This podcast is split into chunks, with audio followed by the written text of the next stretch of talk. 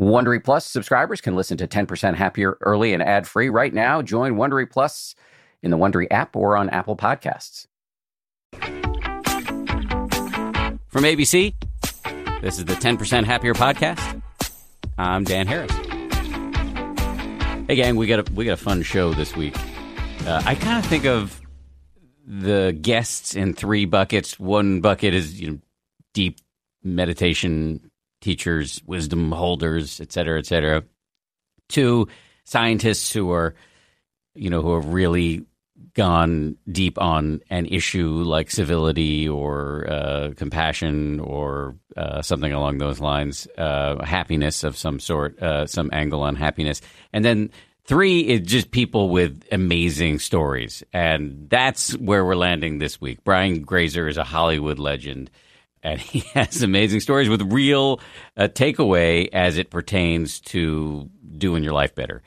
So that's coming up. Let me just do one quick, very quick item of business, and it has to do with the fact that I'm going to be doing a live event with Joseph Goldstein in New York City coming up in just a few weeks. We just posted an episode with him, which was perhaps the most popular thing we've ever done. So if you want to see us talk in person, and I know you're not coming for me, you're coming for him, that's coming up on December 5th from 7 to 9. It's a benefit for the Insight Meditation Center, the New York Insight Meditation Center, which is an incredible place right here in New York City where you can uh, not only learn how to meditate, but also deepen your practice and meet other people who are on this path. And, and I think that those kind of, those sort of human connections, which are massively devalued in our current society, are incredibly valuable. Uh, so come on out. And if you want to learn more about that, it's NY nyimc.org forward slash events. nyimc.org forward slash events. Okay, Brian Grazer. I'm going to read you his bio. It's very short, but it's I, normally I don't just read people's bios whole cloth, but this is just because such an amazing. You'll see why I'm doing it. Brian Grazer is an Oscar-winning producer and New York Times best-selling author. His films and television shows have been nominated for 43 Academy Awards and 195 Emmys. His credits include A Beautiful Mind, 24, Apollo 13, Splash, Arrested Development, Empire, 8 Mile, Friday Night Lights, American Gangster, and Genius, among others. Um, so he's written two books, and this is where things got a little confusing for me. Uh, his new book is called Face to Face, and it's about what I was just talking about in terms of the the the underappreciated value of actually having face to face relationships. And the book he wrote before that, which was a number one New York Times bestseller, is called A Curious Mind The Secret to a Bigger Life. And it's all about curiosity. Now, I, um, this is, I'll, I'll say some embarrassing things about my level of preparation here. I sometimes I don't get a chance to read people's books before the show because we just have so many guests, and um, a lot of them write books that are quite long. And I didn't know that I was going to read Brian's book before he came on, but I noticed that my wife had purchased a copy of A Curious Mind, and so I started to read it uh, before we did this interview, and so I was feeling, you know, really, you know, proud of myself for doing my homework. And it was only, and you will hear this, is only like a third of the way through the interview that that's that it becomes clear to me that that's not the book he wants to talk about. He actually wants to talk about his new book, of course, face to face it's fine. There's not going to be any damage to him or to you because both of the books are, are fascinating, but it's a little embarrassing to me. So quickly, we t- we talk about curiosity as a skill, which is a really interesting skill that we can all develop, and it's it is what has powered his career in lots of interesting ways. And we talk about the, the, the thesis of face to face, which is the power of conversation, the power of of having human connection and really, what was one one thing that was interesting for me is to him to talk about his own introversion and his own fear of talking to people he doesn't know, even though he's such a big deal, and how he can use that fear as a trigger when he notices he's scared. Uh, he's kind of trained himself to lean in, to go talk to the person he wants to talk to when he's feeling fear, because that fear is a signal. Oh yeah, this is probably important to you. You should go do it. So, enough said from me. Here we go, Brian Grazer. Great to meet you. Great meeting you too. Thanks for having me on. You're so friendly for a Hollywood producer. I didn't expect that. I thought I was going to get some attitude this morning. no, no attitude. Um, Good vibes. I, am actually not that surprised, having read big chunks of your book. Uh, I'm I'm really interested in the idea that had never really struck me before I looked at your book about curiosity as a skill. And you also have this great you have great passages and quotes in the book about the power of story. So let's just start with a story from you about how curiosity became so central to your life. How, how did that happen? Well, um, it, it, it, happened. It, it, sort of blends together with this new book called Face to Face. Basically, I was uh, an acute, acutely dyslexic kid throughout elementary school, meaning that I couldn't read one word. Uh, I couldn't I couldn't assemble or understand the sequencing of a sentence. I couldn't read at all. Um, but no one really. So therefore, I was pretty. I was I was misunderstood, to say the least. And and so to avoid getting called on by the teacher uh, repeatedly, what I would do is I'd invent ways to avoid eye contact. And so, because if I avoided eye contact, then I wouldn't be asked a question or I wouldn't be asked to come to the blackboard and then be further shamed.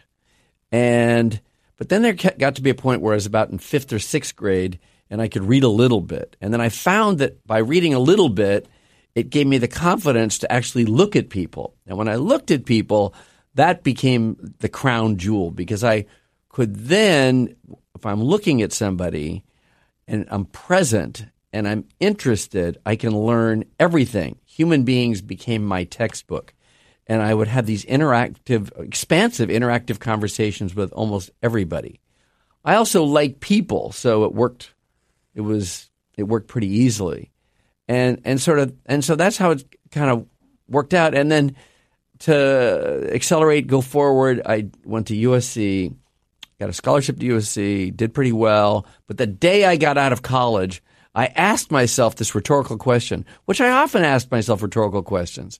I said, "Did I actually learn anything?" And I thought, I don't think I did learn anything. And I thought I must have learned something. And I thought, well, I guess I learned how to cope with larger populations of people. I thought, okay, that's what I learned. Did I learn anything else? Well, I learned something about what that means. And then I thought, well, there was one class I learned a lot in. This was um, Dr. Milton Walpon's uh, graduate uh, uh, abnormal psychology class. But it was a very big class, so I never met him. So I thought, I think I'm going to go meet Dr. Milton Walpon. So I sent him a couple of letters, didn't get much, didn't get any response.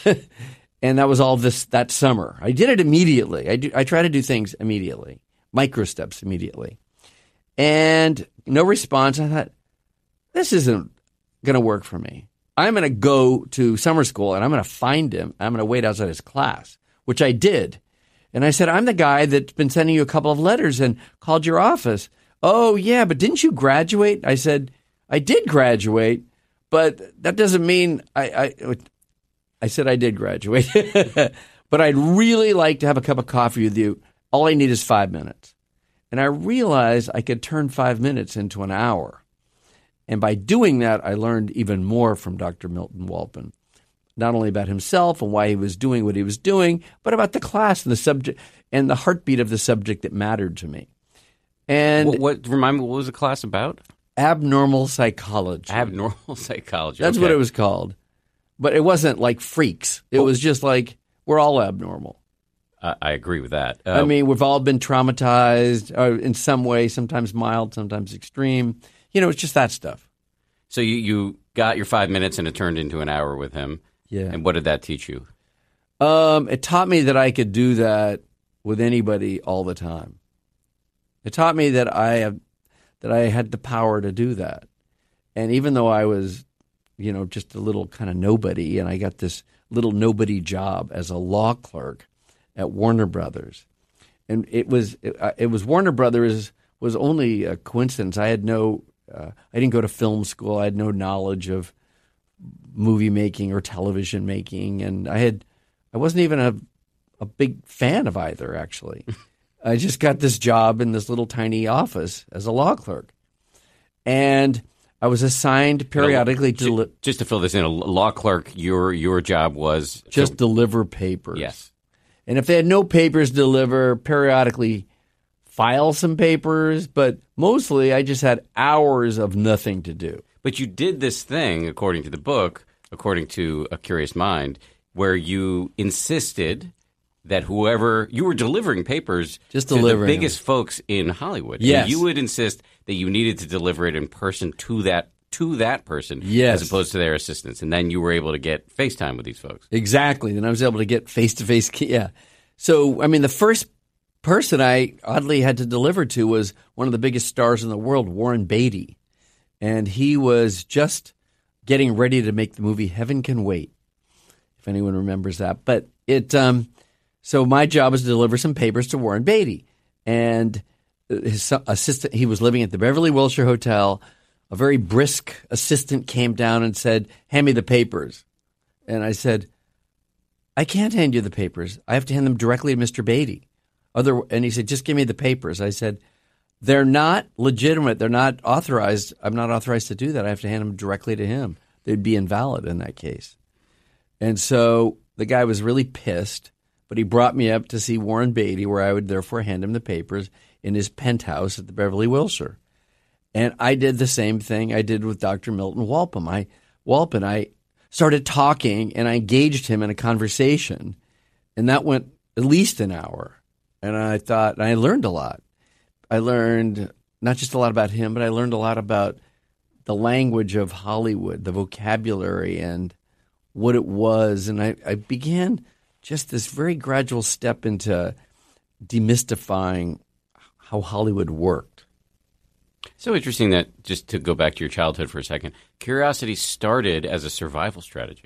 Yeah, it was only as yes. because you you were. I mean, it's it's remarkable that you didn't get driven further into yourself and and enclosed in yourself because you couldn't read and therefore had to avoid eye contact. It's remarkable you survived that and became the extrovert you are, but you did, and you were only able to read a little bit, and but you used that as a toehold to ask a bunch of questions. Exactly. Yes.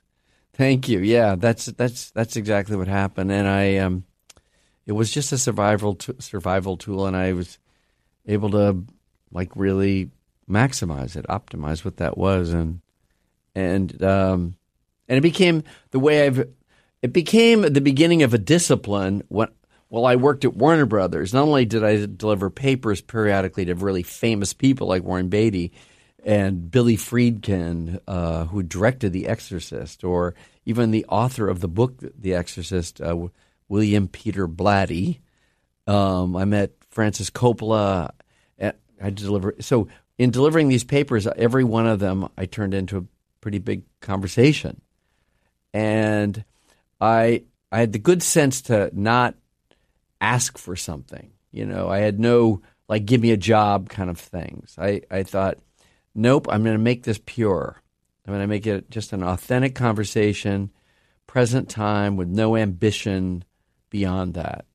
So then when I saw that that could work, I used this little office as the Brian Grazer brand at Warner Brothers to do it every day with people that I had no papers to deliver to.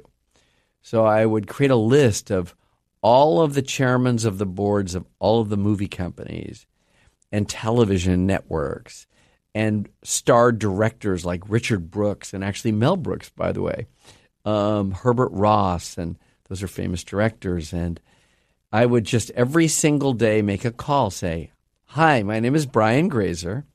I work at Warner Brothers Business Affairs.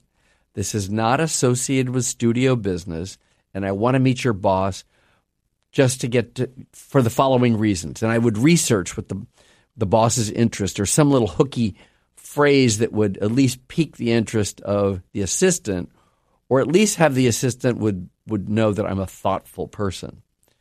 And that got me it, it enabled me to meet every single person I reached out to. Every single day. Slight digression. Yeah. I want to go with this for a second, but just a- as I was reading your account of this, I had this thought. I, like you, am white, male, Jewish. My case, half Jewish. But you were You're op- half Jewish? Half Jewish. Okay. So you too. Okay. So you're operating in a world which is dominated by white, male, Jewish Yeah. uh, folks. yes. I wonder, would you have been successful, especially at that period of time, in hustling in the way in which you were hustling if you were a female of color? Not a chance. I don't think there'd be at that time. I don't think so. Would that work? No. Now, It'd still be hard. I- mean, it's wow. What a a tough. It's a good, tough question. Well, I think I know because I, you know, I met Eddie Murphy when he was doing Raw. He's a black comedian, and uh, I and I made his first movie. I mean, I made uh, a movie together called Boomerang, which is a cult hit, Yes. classic. And I um, remember it. but basically, I've made a lot of movies with a lot of movies and television shows, even to today. You know, like I'm doing Aretha Franklin. I'm, the Wu Tang Clan is a series that's on Hulu right now. Yes. Yeah. But there still is there's still remnants of of real racism for sure.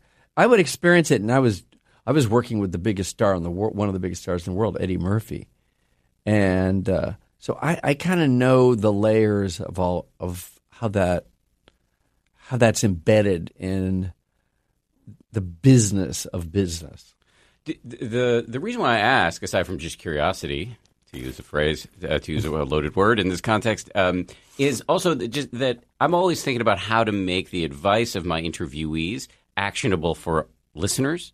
And so, would you know the the spirit that you uh, with which you approached this sort of curiosity quest is, I think, deeply admirable. But I'm just wondering how actionable is that for folks who don't look like us?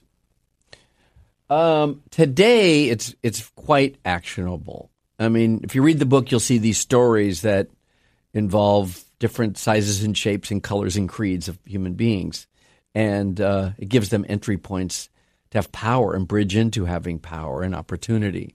But it's it's you have to start with this with this, the slight and subtle step of this one step of actually looking at somebody without ambition just look at them in a calm way, and then they'll look back at you. And it acknowledges there's a way to look at somebody, whatever color you are, that acknowledges we're both human beings. And that's that's the goal. Because if you can acknowledge each other as, hey, we're both human beings, then you create relatability. And if you create la- relatability, you can then create rootability. And that's what movies do. That's the that's what's so magnificent about a movie. Rootability meaning all of a sudden I'm rooting for you. You're rooting for me. You're rooting for just Brian Grazer in the elevator. You're roo- rooting for me. If you if you relate to me as a human being, and I say, "Do you think I can have a minute with you?" There's a really good chance that person's going to say yes. Highly, highly likely. But you do have an ambition. Your ambition isn't to necessarily to get a job or money out of this other person, but your ambition is to learn. My ambition is to learn, but I learn through human connection. So uh, I I could tell you right now, this minute, I've already learned something about you, a few things about you that are really valuable. So uh, that I could transport into a television show or a movie or just my life or integrate it into my life. What did I learn? Okay, first thing I learned is I'd embarrass you, but I learned being really well poised as you are is a very big benefit. And people can work to do that. You can aspire to be well poised. You have it naturally because you have a really spectacular voice, and uh, that helps. It becomes the umbrella. Um, and I'm, I'm, I'm actually very interested in voices because I have to be. Because to be an impactful actor, you have to have a voice that is, is has uh, weight to it. especially in animated films, which you've done. Yeah, for sure. I have done.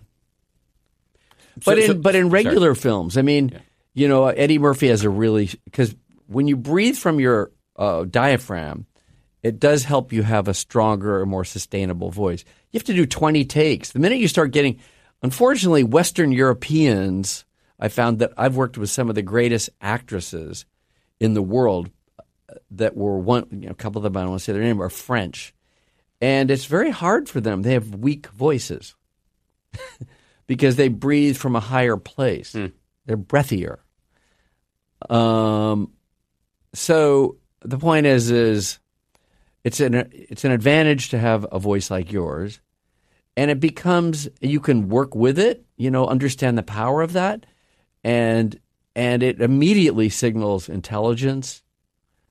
And I'm assuming you're intelligent. That's a. I, it may signal more than it actually uh, delivers, but I don't know about that. Well, I know you are intelligent, but the point is, is that um, I that's what I learned. I think there's a real strength in being well poised. People will take you more seriously. Right, but I think it actually gets back to not to sound. I'm always wary of sounding um, kind of ostentatiously woke, um, you know, uh, but I've just been reading and thinking about these issues a lot recently related to, uh, you know, the, what it, to whiteness. But it Oh, is, it right, is, yeah, whiteness. uh, uh, it, it is something that's in, in many ways conferred upon me that is not innate. In other words, the culture Yeah. confers upon me as a, a pro- white guy approaching 50 Yeah. with a deep voice who's been in, performing in front of the lights for all this time, a gravitas that I may or may not have, especially relative to other folks who don't look like me. So it's it just gets back to really the, the why I brought this up in the first place, and I think why we keep coming back to it is how can because your advice is incredibly valuable about how to harness the power of curiosity. How can we do that no matter what we look like and no matter what prejudice the culture brings to the table?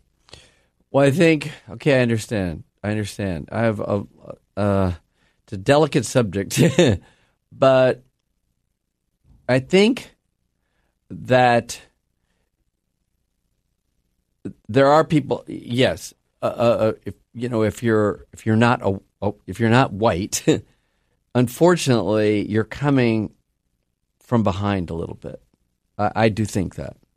Um, because you're coming, you're bringing to the table symbols that create prejudice, unfortunately, and um, and that's it's you know I have a lot of compassion for that, but I know friends of mine uh, that have have they conquer they were able to conquer that. A friend of mine named Mellody Hobson. I know Mellody Hobson. Okay. She used to work here. Mellody be Hobson's a- financial contributor to ABC News. Yeah, now she she's is- on CBS. Yeah, she's on married CBS. to George Lucas. She's married to Jersey. She's a superstar. Yes, she is. But she actually told her staff. I learned this last year when we took a car ride. We were in Aspen. We just happened to be in the same car because we were being transported. And she told her team, "I don't want you. I don't want you to wear relaxed, you know, street clothes. I want you to wear suits and ties." And uh, and she was very. She's a, she's a very smart and very alert person, and she is aware of that, and she wants all of her team to have the same competitive uh, advantage, uh, or at least the sense that the, being uh, the equality of that. And we ha- you have to what, what whatever color you are, I would rather I'd rather say you have to work to create respect and and dignity and and when you have that, you're taken um, you're taken more seriously it's only the few that can be, you know, very relaxed in in, in an environment. Yeah, and I, I'm just be I'm just aware that I get to be more relaxed because Well, you're right. You do, you do, and and I learned this do. late in life. By the way, oh, did you? Yeah. yeah. I mean, I was just how do how do you, I you this is as often said as is often said for white men, especially. It's the water we swim in, so we're not It is. seeing it. Yeah. Um, but I've you know had a few good podcast guests and a few good friends and read a few good books, and you you kind of become more alert to it. Yeah, you know, it, it's a quick thing uh, in Hol- a Hollywood thing. When, about twenty years ago, I decided I'd spike my hair up really high. It's not that high today. No, it's way. not. I, cu- I cut it. My my wife Veronica's insisting I shorten my hair. So, but I used to have it used to be spiked very high. Nobody wore had spiked hair. But my daughter Sage said we jumped out of a swimming pool and she said, "Oh, I like your hair like that." And I thought, I think I'll try it. And I found that this spike, very spiked up hairdo, which nobody had, um, it mostly enraged people. they thought, "What a, d- why would you do that?" And I kind of thought first of it, I thought maybe I better change it. Then I thought it's a really good litmus test. I think I like it. I like that it's going to bring out whatever they might be thinking anyway sooner. It also So- became kind of your signature. became kind of my signature. I wasn't intending for it to be, but it did. It became it did. And there was a the most powerful person in show business said to me, "If you don't change your hair, you're not going to be taken seriously." Who's, but who, but can you say who that? was? n- he he ran the biggest agency in the world at the time called CAA, Okay. Creative Arts Agency. And he's right or wrong, this is what he said. He said, You're not going to be taken seriously by the business community if you have your hair spiked up. Well, he was wrong. Clearly, he was wrong. But I at the time I thought, you know what? I'd rather be taken seriously by the creative community because that's where the real value is. The cr- people that are creating the ideas, that are writing the stories, that are giving life to ideas. That's where the real leverage is. The real leverage is creating trust with the artists because the artists are the ones that are doing it. And I probably lost a few pe- business guys along the way, but I did have the ideas that they wanted. and therefore they had to tolerate the hairdo. All right, so let's go back in time Okay. a second. You you were telling a great story when I totally kind of unmoored you here, but you, the the the you are this kid in Hollywood, 23, 24. You're a legal clerk Yeah. with a who managed to get himself into an office. A story you tell in in the book A Curious Mind. You've managed to get yourself an office, a big, nice, nice big office, and you you launched this quest to not only get face to face meetings with whoever you have to deliver your papers to, but also every day you talk to somebody you didn't know. Every- Um, every and so, day. and ha- what were the results of all of that? um, the results were I got to learn, I understood the inner mechanics of how the media business worked. I understood that how to create leverage, the, all the different options, all the different ways one could create leverage. And with leverage, that's what life is. Life is you have to have leverage to to create a job, to create opportunity for yourself, to create advancement. It all it all is you have to have something of value or you have to accrue additive value to yourself. Like if you want to be the man if you're in management, you have to be getting smarter. There's this thing about saying I say like when someone doesn't learn something I say, well they're uh, clearly on a zero learning curve. because you're feeding them information, they're just not learning it. It's not because they're stupid. It's just that they're it just isn't computing. They might be in the wrong business. The point is, is by by disrupting your comfort zone and then looking at people face to face and getting up for the game, mean being up for the challenge of meeting a new person that is might be expert at something that you're not expert at. It just makes you better and smarter, and that's where all the real insights and jewels come from. Is is by doing things that are tough, not being complacent. Complacency doesn't breed anything positive. But uh, did you, did it ever go wrong for you? I mean, I Many times. Yeah, okay, so tell. Oh tell yeah, I've that. had a lot of failed attempts at, uh, you know, with the face-to-face communication or curiosity. Well, with Isaac Asimov, Isaac Asimov was the most prolific writer of science fiction maybe ever, and I flew from L.A. to New York to meet him. It took a year, and after five minutes, his wife said to him, "We're leaving, Isaac." After they left after five minutes, I I just didn't know enough about him. That's what she said. This guy clearly doesn't know. He your doesn't work know. well enough. he doesn't know your work, Isaac. He doesn't know your work well enough, and I did therefore didn't warrant the conversation. In the book, you admit she was right.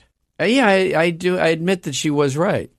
That I should have known more, and that's by the way, because in this book it says definitely you have to use your smartphones. Technology is an incredibly valuable companion. He's holding his smartphone. I'm sweating. Yeah, I'm holding it.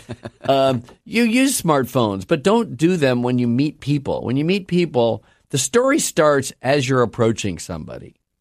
And so, therefore, do you really want your phone and be fractionalized, have your attention, and be juggling your phone while you're introducing yourself to somebody? No. And you don't want to be looking at it when you're at a restaurant, or you just don't want to be doing that because you're never going to really connect with them but incredibly valuable. And if I had one then, I would have learned more about Isaac Asimov. Right. Well, there's a lesson right there, which is if you're going to request somebody's time, you better do your homework going in. Otherwise, they may feel like you're wasting their time. There you go. Exactly. Definitely do homework. But don't do it uh, in the middle of, of talking. in the meeting, yeah. So um, a- another thing that just comes up in my mind is, you know, you you had to use a phrase that our grandmothers might have used, chutzpah, in order to do this. You had confidence, Yes. uh, guts, in order to to do this. What, what if what if for those of us who, who don't have the kind of confidence to say, you know, I'm gonna I'm gonna try try to request a meeting every day with somebody new. How do we gin that up? Is that is that possible even? It's very possible. Well, I can only say for myself, just to just to uh, uh, amend what you're what you're saying about me is that I, I mean I've practiced this. I mean I wasn't I didn't have chutzpah, you know, as a kid. Um, I had curiosity, but I'd be scared to talk to people. I'm still I, as recently as two days ago. There was somebody I really wanted to talk to that was sitting right across from me, and I go, I just thought I'm going to do it, and I don't think much more than that. I just because if I think about it, I won't do it. I just go, hey, I- have to introduce myself, and I'll, I'll just be kind in my introduction, and you'll pretty much always get kindness back. You just don't want to. What you don't want to do with people is interrupt them and then start asking a bunch of questions. And you definitely don't want to ask for how do I reach you? Don't I mean you can read one should read this book honestly face to face because it will help you if you're if you're looking for you know a romantic relationship, you're looking to close on that romantic relationship or meet the potential person that of your of your life or get promoted or get the job or raise the money that you need to raise for whatever your startup is or whatever your life job is. It happens this way and all the stories in the book are kind of good fun Hollywood stories most of them that show how this bridge works. So you're saying that you, when you, sorry, somebody holding up a sign, oh, face to face. Uh, You're one of your, somebody on your team is One of my holding up the name of your of the says book. face to face. I I was confused. I'll admit she's she's holding up your your new book. I was confused. I thought the new book was A Curious Mind because that was the book that my wife had bought and was sitting Ah. on our table. So I started to read it uh, in preparation for this interview. I didn't realize the new book is actually a face to face. Well, thank you. Oh, no, that's cool. No I've, worries. Uh, there are two books. Um, so when I ref- reference the book uh, in the course Yes. of this interview, I'm referencing the first book. So I apologize for that. All right. So what? So actually, just to just to say to that, the first book is about the conversations themselves, right? Uh, the first book, yeah, Curious Mind, is about is a, is a synthesis of many of these curiosity conversations. But I had this flash moment two years ago, realizing none of those conversations would have ever taken place. No one would have shared anything with me had I not looked at them with a, a present state of mind they would they would have just shut me off. Isaac Asimov shut me off because I didn't know enough about his body of work. But there were many people that I didn't know enough about their body of work that weren't quite as literal as Isaac Asimov, but and they were more forgiving. And not to say I need to be forgiven, but they but human beings usually forgive other human beings for the sake of human connection because you it's unpredictable what one could learn from another person. And it usually leads to something like a job, a boyfriend or girlfriend, something that's really valuable. And so, without the first step of actually looking at somebody, using that bridge of eye contact, it, none of it will ever happen. So, but just going back to confidence for a second, because you said an interesting thing, which is that you you didn't have some innate overweening confidence. You actually had the opposite, I had the opposite. and so I was scared. So talk to me in a bit more detail about how you overcome that fear in order to do these things that I think are scary for a lot of us.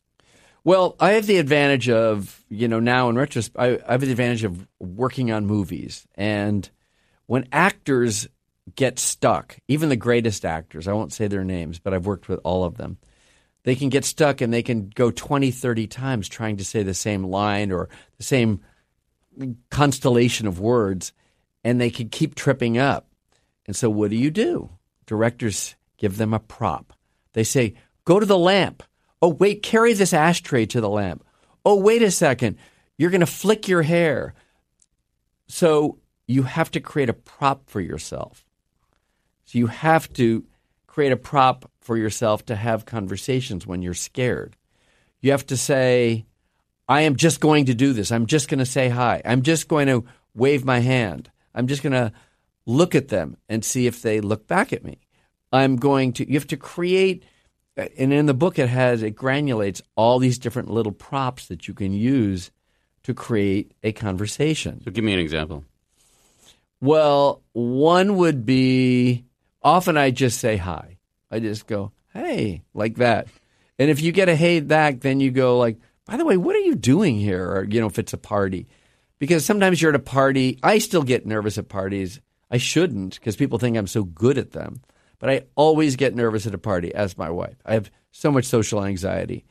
But I, I, I always come to a party with three stories. Every I've done this for 25 years.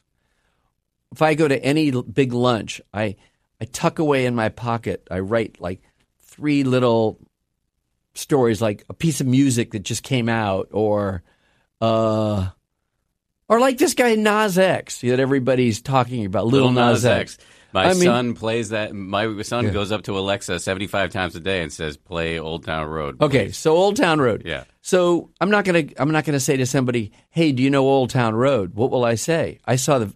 I'll tell you what the fact is. I saw the video. I thought, "Wow, this is really cinematic." So I have something to say beyond just, "Do you know who Little Nas X is?" What about Old Town Road? Da da da. I I can say, "Wow, I love the old school way that that's." that it's shot. It's really cinematic. It's like a TikTok. You know, it's like it, you know, I come. You just come up with something that other people aren't saying. You have to be prepared. So if you're going to do the courage game, you can't just go. You want something to say. So you, it's it's incumbent upon you to watch the news, listen to your podcast. no, you have to you have to be alert in the world. You have to you, you know, you don't have to be a genius, but you have to be have something to say. But it sounds to me like you're doing another thing which is interesting, which is you've turned I don't know if this is deliberate, but this is what I was hearing of what you were saying, which is you've turned your own fear into a prompt, which is I have. You, you notice, if I'm hearing you correctly, you sounds like you notice I'm feeling some fear about this person I'm going to go approach, yes. and you say, "Well, that's my prompt to just do it." Exactly. Thank you. You saved me. No, that's true. It's my right. The fear is the prompt to just go do it. I literally was sitting in a booth with a couple other people, and I said, I gotta say hi to this person. And then the minute I, f- I felt so scared, I just swiveled around and I said, I'm so glad to just be in the same restaurant with you, or something like that. and it was cool. Like it, then a conversation happened. Yeah, I have a lot of that fear too. Really? I do. I do. I have a lot of that fear. But if you just, the minute you feel it, okay.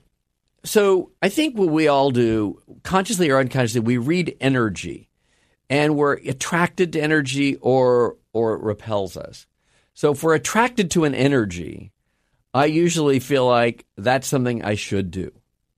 And so I immediately, I just go, I, at that moment, as you just said, I will use that fear to just act on it it's, immediately. It's, you've kind of sounds like you've tr- you've built this skill, this training of. Yeah. I feel the fear. No, that's well, when I feel that the the word the the move is act, as opposed to for me when I feel that fear, yeah. I recede.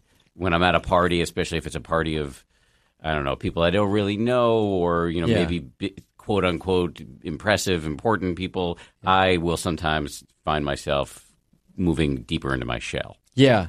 And what you learn, yes, I understand that for sure. But when you, but if you keep ex, if you exercise this as we're talking about, you do it, you realize again, you sort of demystify human nature. You realize that they're afraid too. Everyone's afraid, um, or they were once afraid, mm. and then they relate to that. They re- yeah. But you were saying it, it can go poorly and you have it can be, go poorly. Sounds like you have to be steeled for that against that possibility. Yeah, you have. I mean, I've I often in my curiosity conversations re- will go way out of my way to meet people that I'm just fascinated with, but I don't necessarily agree with at all. One time I met with Edward Teller. It was the father of the hydrogen bomb. Brilliant guy, but he really had no interest in meeting me at all, none. And you could, I felt it the second I looked at him. Um, so that was really incredibly uncomfortable. I remember Tom Hanks. I ran back to the. Uh, we're shooting, just finishing Splash. Tom Hanks goes, "How could you take that abuse?" And Ron said, "Yeah, that's so degrading. Why didn't you just get up and leave?" I thought, "Are you kidding? This was fascinating." The fact that he treated me like with a lack of interest for a full straight hour. I was fascinated with that. It interested me. I So- learned. So yeah. even when it goes poorly, you can learn something. Even when, yes, my worst experiences, I reframe them. I get out of the pain of the situation, and I just pull, pull. It's almost like I physically pull back and go, "Wow, I'm going to reframe this. That was horrible, but wow, what did it feel like to be horrible? What was it that was so horrible?" And then I reframe it and I, I study it like an, I'd study any object. I look at it kind of archaeologically. I mean, I flew all the way to Russia, to Moscow, to meet Putin. And you have to read the book for that story. and I've uh, I've had many. I mean, with Fidel Castro, I had a six and a half hour lunch with with Fidel Castro, and uh, there was this moment. I said the stupidest thing. First, he said after three and a half hours, he said, "How do you do your hair?" That was the only question he asked about my spiky hair. And then I thought, wow, I'm feeling a little confident. And then I added something that was just the worst, dumbest thing to say. Because a friend of mine said, Graydon Carter of Vanity Fair said, like, he also produced The Nutty Professor, which I thought, wait, I better re elevate myself. So I said, well, I also produced a movie about torture in third world countries called mm. Closet Land. Oh, no. And they all looked at me like, are you insane? We're going to be in prison in about one second. You will experience torture in a third world country. Yeah, yeah, exactly. But you're allowed to say dumb things. If people like you, you can. If they, it's all about intentionality. I think movies are about intentionality. Is the spirit going in the right direction? And the same thing with you. If you're eh, when I meet meet somebody or they meet me, if my spirit is in the right place, my intentions are good, they'll they'll make they'll forgive you for saying dumb things. How clarify? You've talked about this a little bit, but what would you say your intention is generally going into a curiosity conversation? Um, to to be very present and to be optimally like create the best date they've ever had. because you know, like I, I just we all know what our best date felt like when you meet that girl, or in some cases you, the girl meets the guy, whatever, and you just lose track of time. You're like in a state of flow, and you're and you, you, you know your biochemistry is completely aligned and you forget it all and it becomes you're looking at each other and something happens it builds to something that's kind of amazing That's a tall order to create that with a bunch of strangers.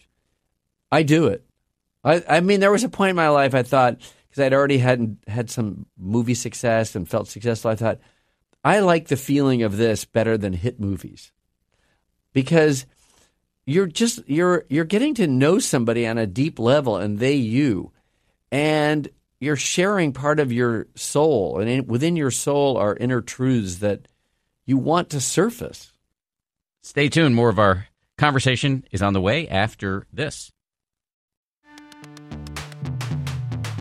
As they say at Amica, empathy is our best policy. Whether you need auto, home, or life insurance, they're ready to help you protect the things that matter most to you. They're a mutual company, customer owned, in service to you.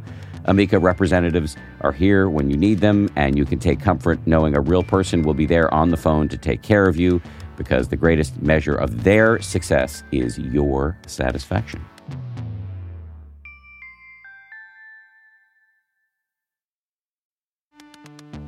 You can count on T Mobile to help keep you connected after investing billions to light up their network from big cities to small towns. T Mobile is America's largest 5G network. Plus, when you switch to T Mobile, families and small businesses can save up to 20% versus Verizon and AT&T. Visit your neighborhood store or tmobile.com to switch. Plan savings with T-Mobile. Third line free on essentials via monthly bill credits versus comparable available plans. Plan features may vary. Credits stop if you cancel or change plans.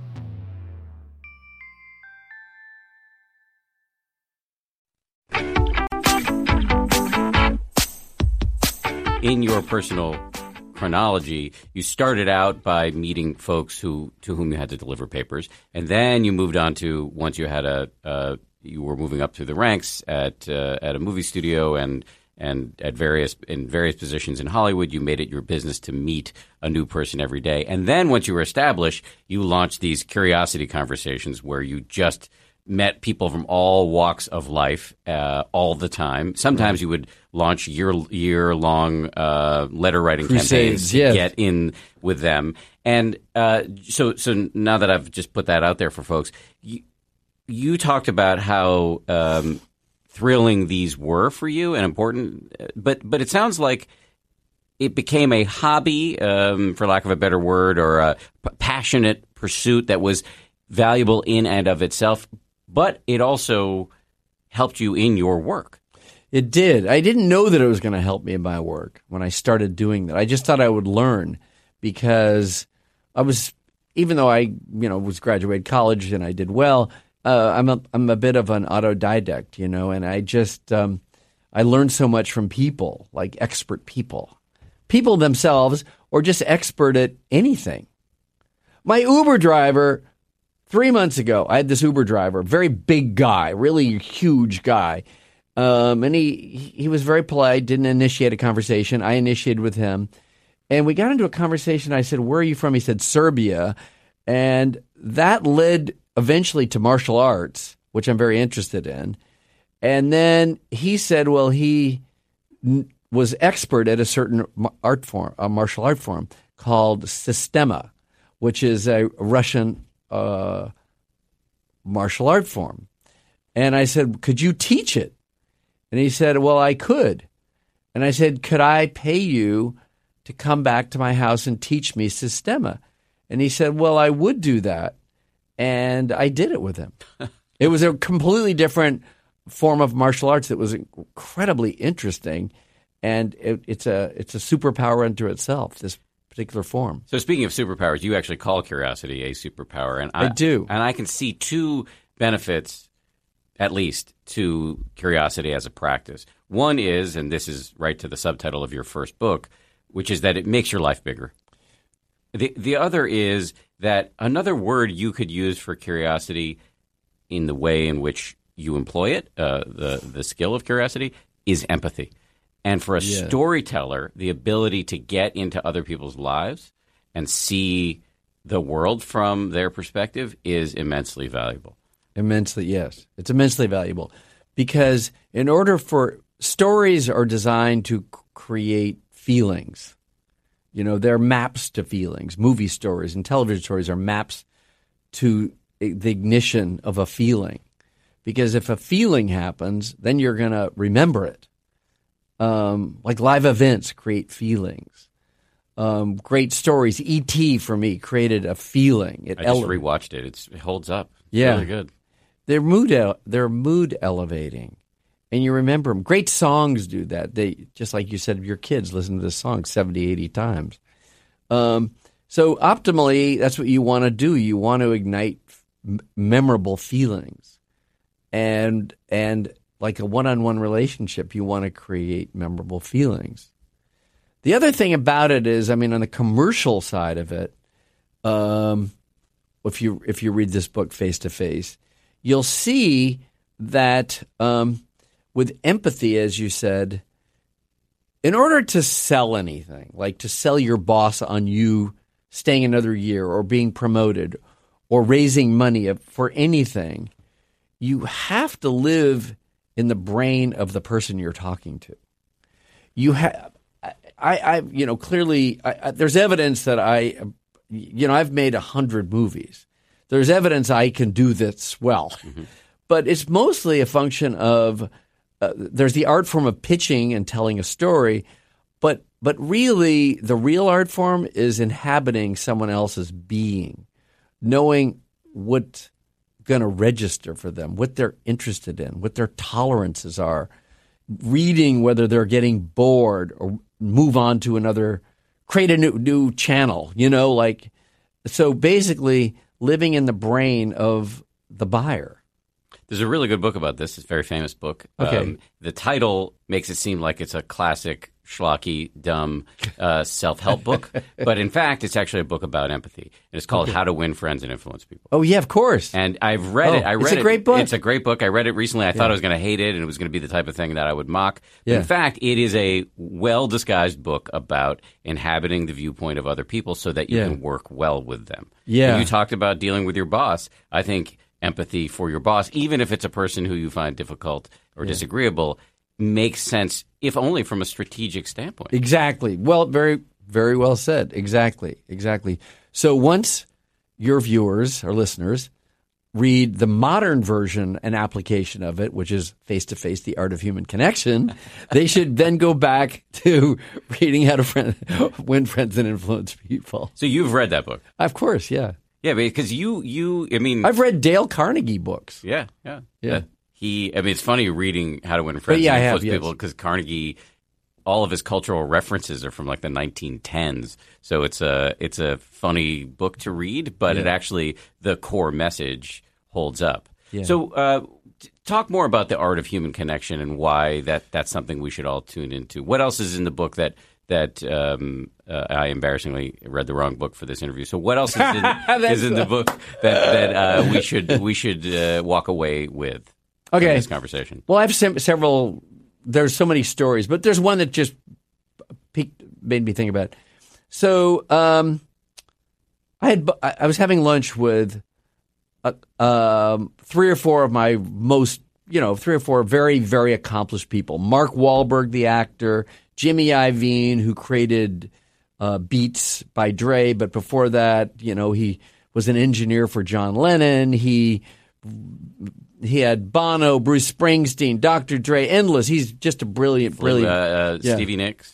Stephen, ver- yes. Wow, Yes, I watched the documentary on that's impre- that's impressive. recently, Yes. So you have Jimmy Iovine, you got Mark Wahlberg, you have David Geffen, who's a legend, a music legend that has has created multiple music companies and was right in the heartbeat of the '70s and '80s, representing everybody really.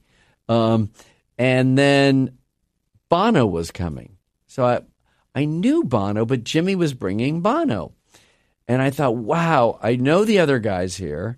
Uh, they are legends unto themselves. But Bono really interests me, and I'd really like to know, uh, understand him, in that he's used his superstar, rock star power to help human lives in Africa.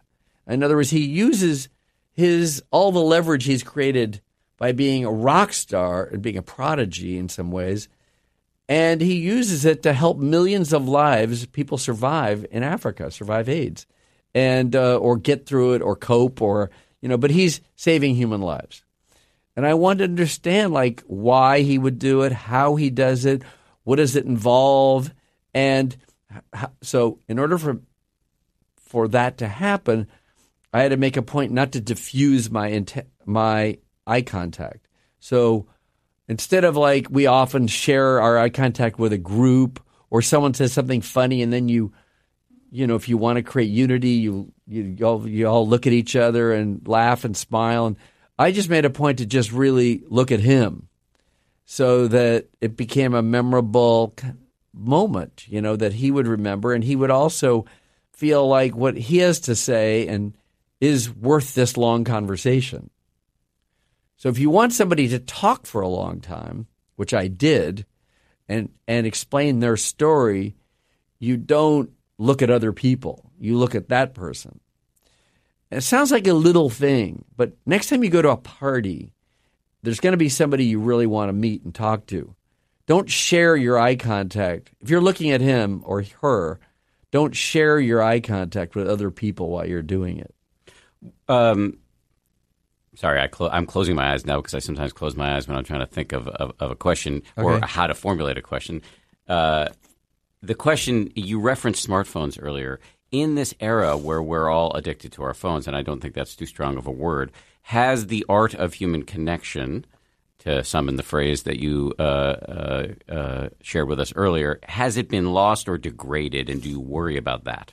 I'm very worried about it because, you know, it's not an because kids are always on their phone every second, and adults are now on their phone. When you go to what I've got, we've gone to so many restaurants and great ones like Nobu Malibu, where you're waiting for the sun to set. Everyone's looking at their phone. I don't even. So the point is, is the phones are addictive. It, there is a phones are is it's a gamification. You know, every aspect of it is do, doing likes on your Instagram, whatever your social media is. It's it's it's all gamified, which means it makes you want to pick it up all the time. Makes you want to see who called, who texted, what social media is loving you or not loving you. Then you're reacting to that. Then you're emotionally diffused all the time. So I think, yes, there's no question that we're all magnetized or hypnotized by our phones. And they're really the most valuable innovation in the in in our time. But use it independent of your one-on-one human connection with other people. It's it's it's meant to make you better, not worse. And it makes you worse. What, what do we do about that? Put it in your pocket when you okay uh, when you're going to get together with somebody, meet somebody, or even if you're just walking into a party, it's a it's kind of a weak move to walk into a party looking at your phone. It shows that you're insecure. It's like when people are late. When they don't have to be late and they show up late and they're like, "Oh, I'm I'm you know, it implies they were too busy." And smart people know that you're not too busy. They just know that you're insecure. so, looking at your cell phone uh, while you're walking into a party or running into a meeting. It just it just shows you're insecure. It shows that you're less, not more. We haven't talked about meditation yet, but I know you do meditate. I do meditate. Uh, yes. so I'm curious to hear about your practice and also what, whether or how it informs the two skills we've been talking about here today of curiosity and human connection. Well, it does. It does. So meditation does it plays a very big role.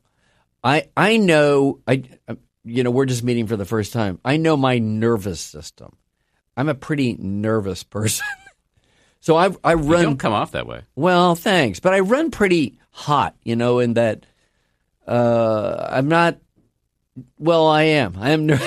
things make me anxious a lot, mm. um, I, and it and I can I can direct that energy to positive things or be productive with it, like thinking, learning, and producing ideas.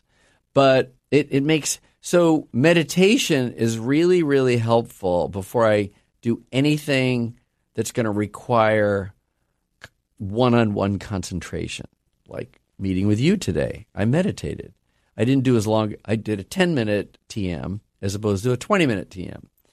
But I often, before a party, I want to disengage from m- m- my Okay, what I would normally do if I'm going to go to a party, I'll imagine what the party is going to be, like who's going to be there, what it looks like. All that does is create anxiety. It doesn't make me go, oh, I can't wait. There are parts that make me go, I can't wait, but it's usually I'm overwrought with, I'm nervous, or will I deliver, or it's just uh, uh, so meditation calms me so that I get out of the cycle of pre anticipatory anxiety, which we all have. Mm-hmm. Especially social social anxiety. Yeah, and really. if you're a high performer, yes. you really have that because you put high performers have they put a high bar on where they what what they want to achieve. And when you put a high bar on what you want to achieve, that means you want everything to work all of the time, and life is not that way. I've had a tremendous amount of success, but I know success is not a straight up trajectory. It drops. You fail, and you have to re. You have to. You have. To, by the way, every time, anytime I fail, I always use the tool of TM. Always, Bob Roth has helped me quite a bit with he's that. been on the show. Oh, has he? Yes. Oh, I just amazing. talked to him on the phone the other day. Yes, yeah, he, uh, he's great. Uh, so transcendental meditation, you've been doing. How long have you been doing it?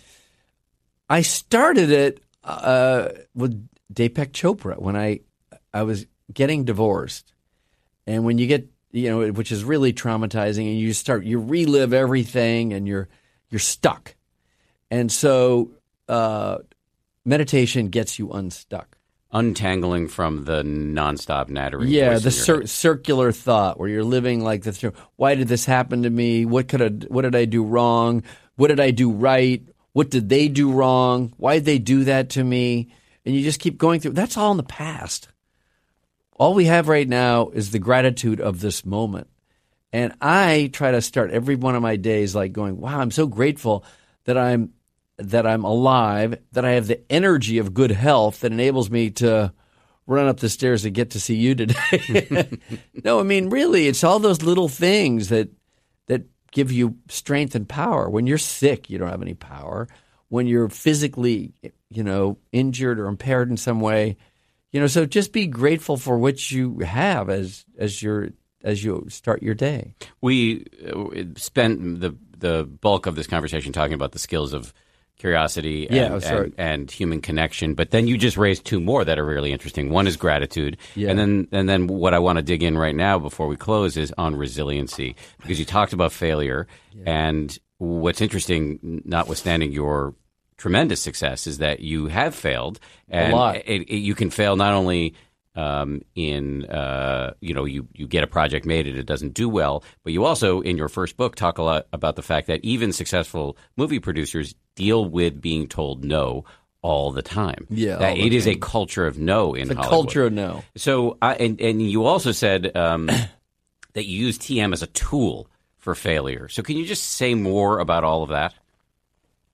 Okay, when you fail, or when I have failed, which I have, you know, of course, have failed in movies and primarily movies. Um, when you fail, you you you bring your self esteem down very low, so you feel less. You feel like everyone's looking at you. You feel like everyone's going, "Oh, that dude's what a loser," or you put bad symbols on yourself. And, and in Hollywood, that may actually be true. People may be saying that behind They your back. prob- well, they, yeah, I'm sure they are.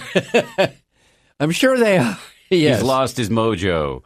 He's lost his touch. any, any and all of those things, or they're just happy that you failed and they didn't, Right. or they failed and you they want company. Um, a lot of it is, uh, you know, it's. I mean, people will compliment me by saying, "Oh, it's just resentment or envy," but anyway, it computes to the same thing. They're rooting for you to fail. They want you to fail. So anyway, but when you do, when you fail, um, you tend to beat up on yourself when you fail. And you have to get out of those cycles of beating up on yourself. You have to kiss the mirror and be grateful. you do. No, I'm laughing because I think it's a funny phrase, but I think a lot about this term of self compassion, which Yeah. I, I, I'm trying to come up with a better term because it's a little, I don't know, for me, it's a little um, syrupy. But kissing the mirror is a kind of a funny concept. It is.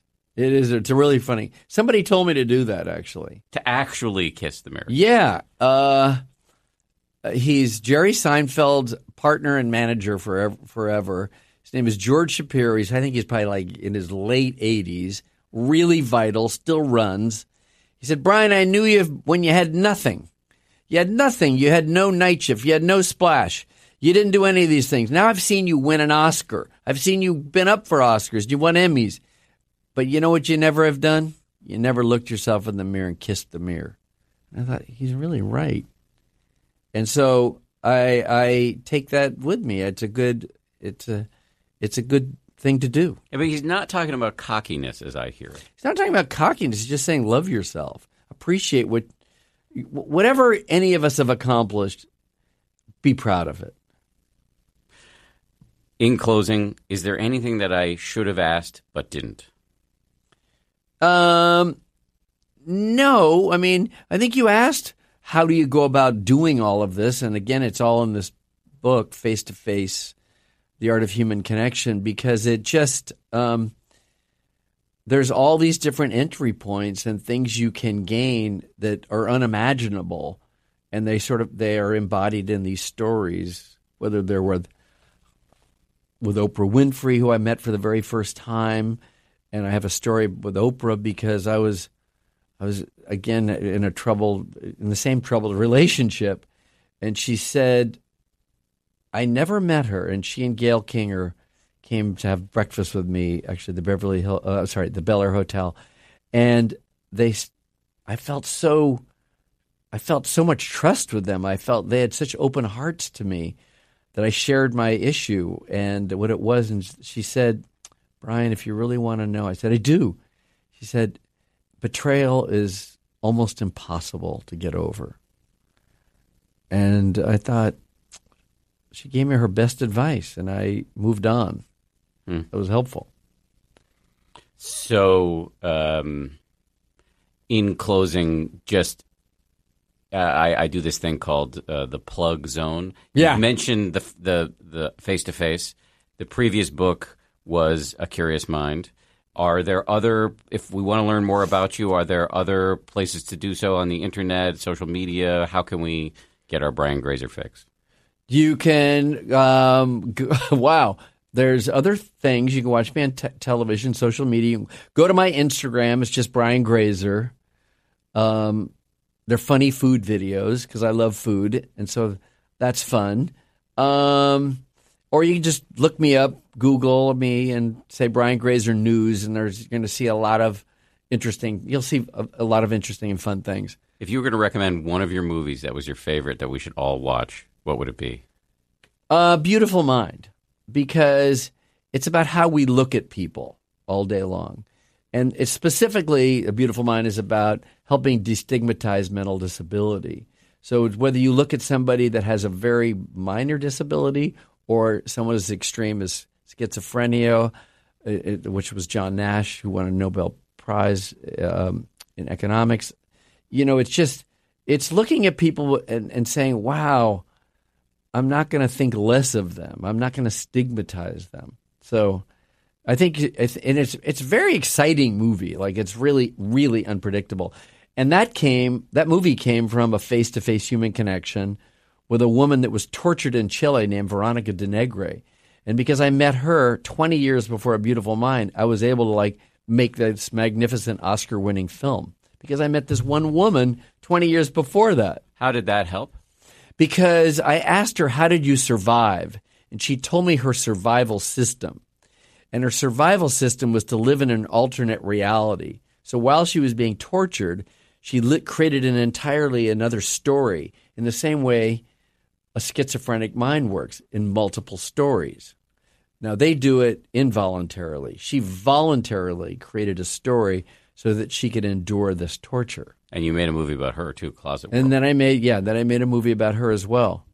I have one other quick tip though. Can I give you one quick tip? Absolutely. It's your show, but it made me think of this one thing. Okay, I had this uh, a, a producing deal at TriStar Pictures, and I was paid a smaller amount of money. Call it X, and and what happened is that then all of a sudden this movie that I was working on called Splash came out and it was successful. But I was getting paid the smaller amount of money from the TriStar company.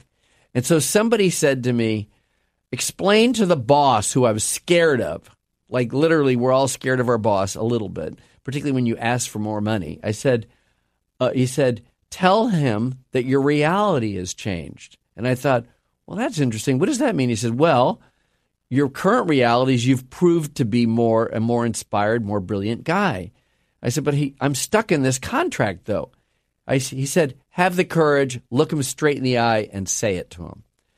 I said, in a nice way, I said, look, I want to get, I asked for seven times X. I said, I want to get this because look, there's real evidence that I've earned it and that my reality has changed. I'm much more valuable to you and into the into our real the reality of this world. He gave it to me. He literally he could have gone either way, but it was cool of him, and he anyway it, he did that. Do you ever have? Uh, I think I think about conversations I've had with my wife um, and a lot of successful females I know about imposter syndrome. That ever happened for you? No, it doesn't. In fact, the opposite. When Ron and I won Oscars, Ron Howard. Ron Howard and I won Oscars for A Beautiful Mind. He said, "Oh my God, do you think they'll ever find us out? We were waiting to go see 300 journalists." And I said, "Are you kidding? Find us out. We're we're the smartest guys in the business." and I really meant it. Talk about kissing the mirror.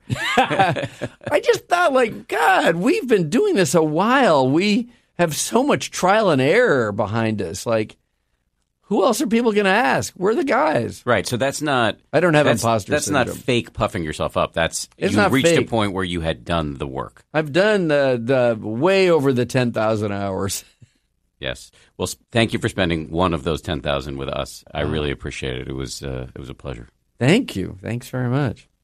That was poetic. Big thanks to Brian Grazer. That was fun. Let's do some voicemails. Here's number one. Hey, Dan. Maddie here.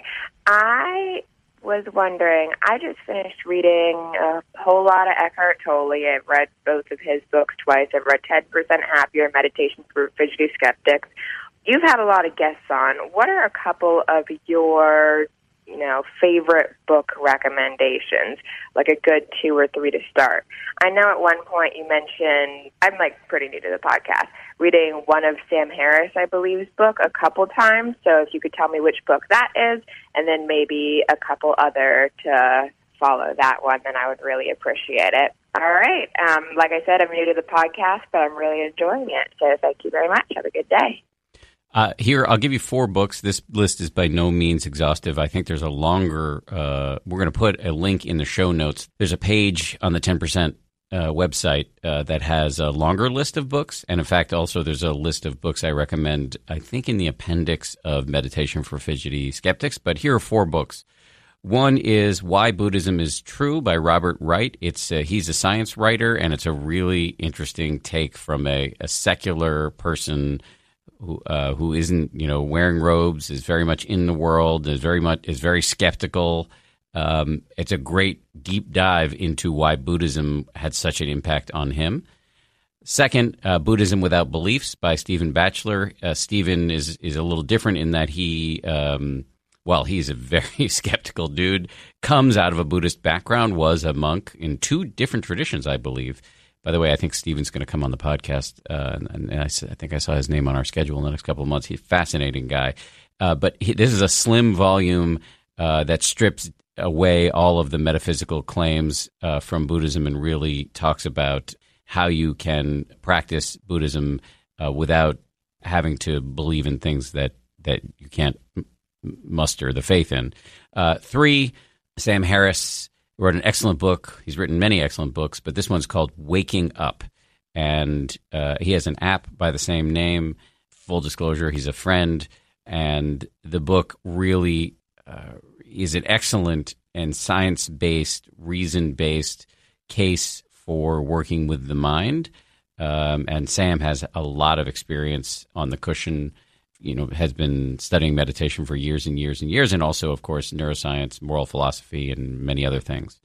And then fourth, the book that I read that really uh, got me into the really convinced me to take a deep dive into Buddhism and meditation is Going to Pieces Without Falling Apart by Dr. Mark Epstein. He's written many books, beautiful books about he's a psychiatrist.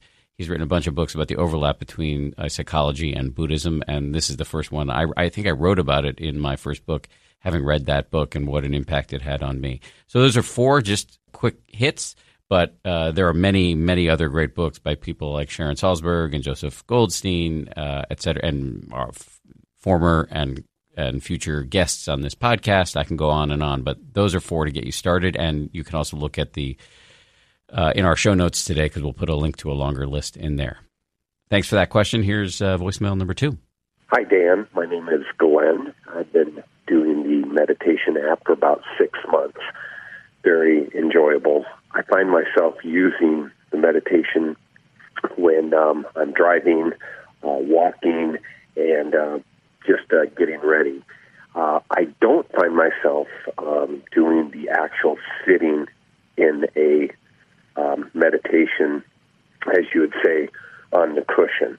Is that something I should strive for? Um, I feel I'm getting quite a bit out of uh, the, you know, activity part of meditation and focusing and following the app, but I'm wondering if I'm not getting the full complete by getting to the cushion. Thanks for your response. It's a great question. I'm going to make a recommendation, but I'm going to do it gingerly because I think you should be. I think you should savor the fact that you are doing anything at all and that you are getting something out of it. So that that's all great, and I don't want to brush by that too hastily.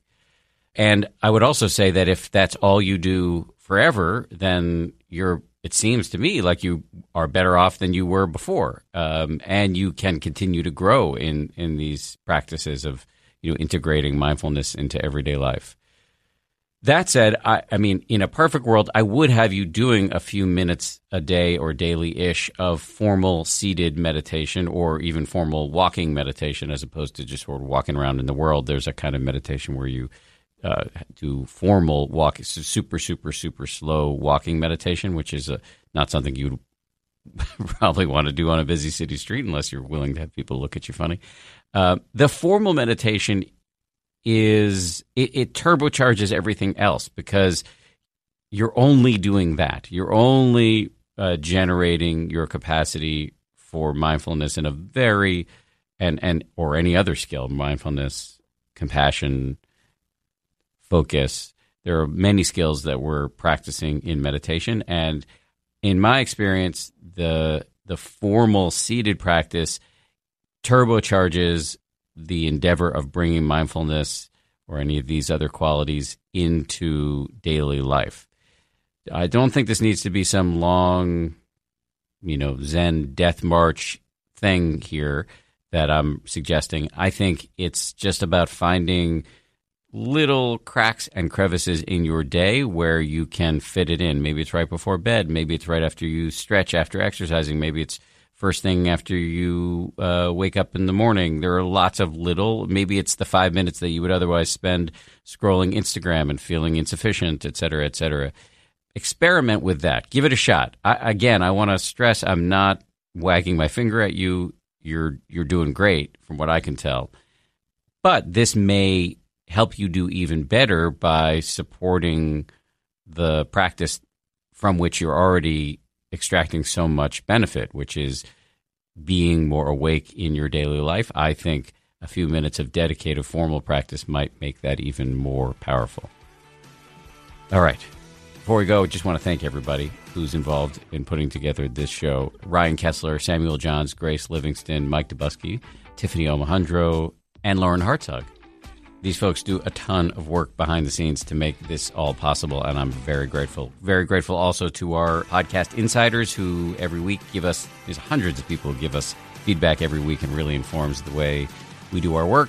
And of course, thankful to you for just listening. That's a big deal. So if you uh, want to do us a solid, rate us, recommend us, write about us on social media, share an episode with somebody you love that really helps get the word out and, and make our audiences even bigger and our future even brighter.